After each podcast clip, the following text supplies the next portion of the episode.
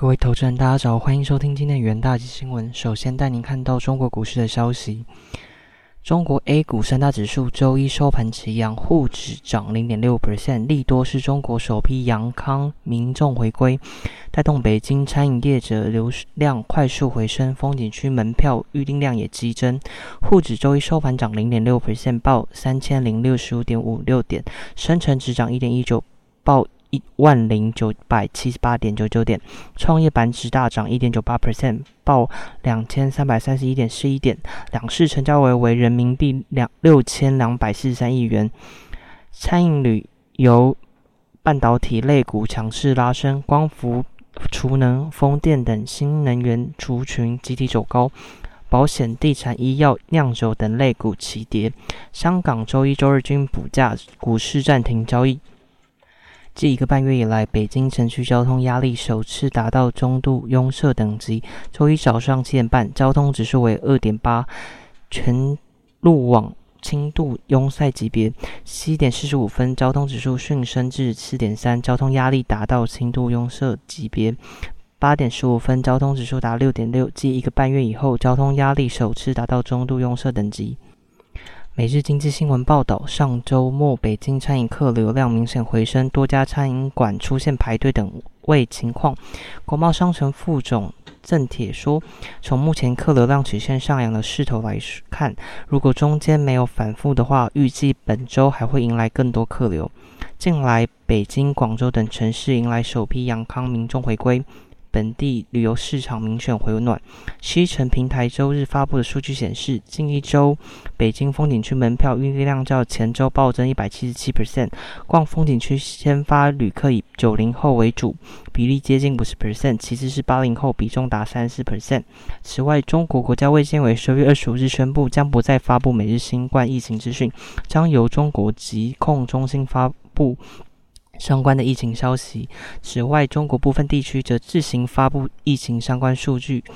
浙江省政府十月二十五日单日新增确诊已突破一百万例，预计元旦前后单日新冠确诊病例将达两百万例。个股消息方面，彭博社引述比亚迪执行副总裁连玉波在一个论坛上表示，受疫情影响。比亚迪约有二十至三十 percent 的工人无法工作，正在家中隔离。公司生产受严重影响，每日生产减少两千至三千辆，因此下修公司年度目标，从原本的一百九十万辆纯电动与混合动力汽车至一百八十八万辆。展望后市，市场仍担忧新冠疫情延烧，加上民众担忧染疫，自发性的减少出门，影响近期消费市场急动，短线 H 五十延续拉回。接下来进到三分钟听股期的部分。首先带您看到台积电期货，全球晶圆代工龙头台积电将在十二月二十九日举办三纳米量产暨扩厂典礼，并已广发邀请函。近期因台积电将在 Arizona 州新建三纳米厂，引发市场担心去台化，此时台积电罕见以实际行动宣示跟留台湾，化解市场去台化的疑虑。远大前团队认为，预估二三 Q 三传统消费性电子旺季与三代米家族开始贡献营运，营运将。逐步回温，中长情仍看好台积电将受惠于 A I H H P C 的趋势，且持续保有晶圆代工领先之地位。正向看待台积电营运。十二月二十六日，台积电期货上涨零点二二 percent，期价受压十日均线。接下来带你看到玉龙期货。玉龙集团宣布，旗下玉龙公司将与绿界科技透过换股协议跨界联盟，此举有助于集团从原先的租赁与汽车金融扩展至电商业务，多角化经营也能为集团带来更多的收入与降低经营风险。远大企业团队认为，玉龙公司获利持续创高，为集团贡献大量营收。若能透过结盟和开发新的通路与业务，有望为公司营运带来更多的动能。十二月二十六日，玉龙期货上涨二点五三 percent，期价触底反弹上涨。